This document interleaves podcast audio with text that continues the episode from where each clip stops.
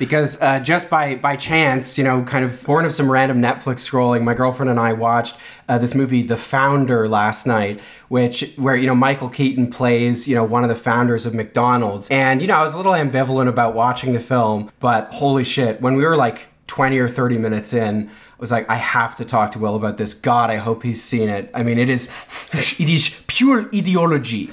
Uh, absolutely incredible movie. It has a scene uh, where Michael Keaton early on drives up to a drive-in. The drive-ins are all the rage, uh, and his food takes forever to get there. Uh, and when you know the nice lady roller skates up or whatever with his order, it's wrong and he's you know he's sitting there and he's thinking like there's got to be a better way you know and then uh, it, has got it's got a scene uh, where he pitches uh, McDonald's uh, as a franchise model to the two franchise, franchise. yeah, his, ac- franchise. his accent fluctuates uh, somewhat throughout the movie. I feel like it gets less folksy throughout the movie. Maybe that's intentional. I don't know he's he's fucking blown away. He's like they're making hamburgers like with Fordism. It's like Uber but for hamburgers. Like we have to we have to do this. But the brothers, folks, they're kind of they represent an older, gentler kind of capitalism. They're they don't want but but seriously, I know, I know. like the film is pure it is pure ideology. Do, does the movie create room for ambiguity? Like, doesn't it sort of pitch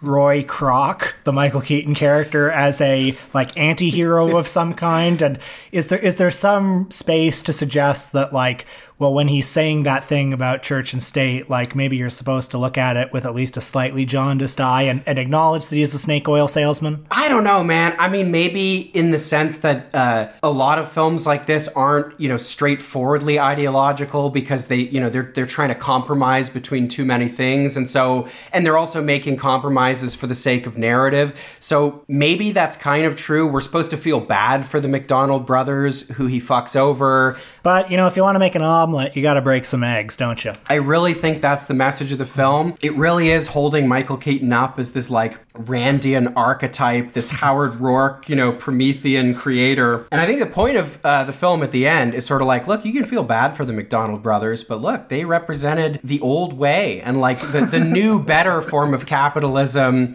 which is like the hard scrabble, working class, you know, populist capitalism, where you could where you go from rags to riches and you're trying to expand and you're you know you're you're you're breaking down every barrier in your path and you're being as unscrupulous as possible. It's like this is the thing that we need to celebrate because that's what gives you McDonald's.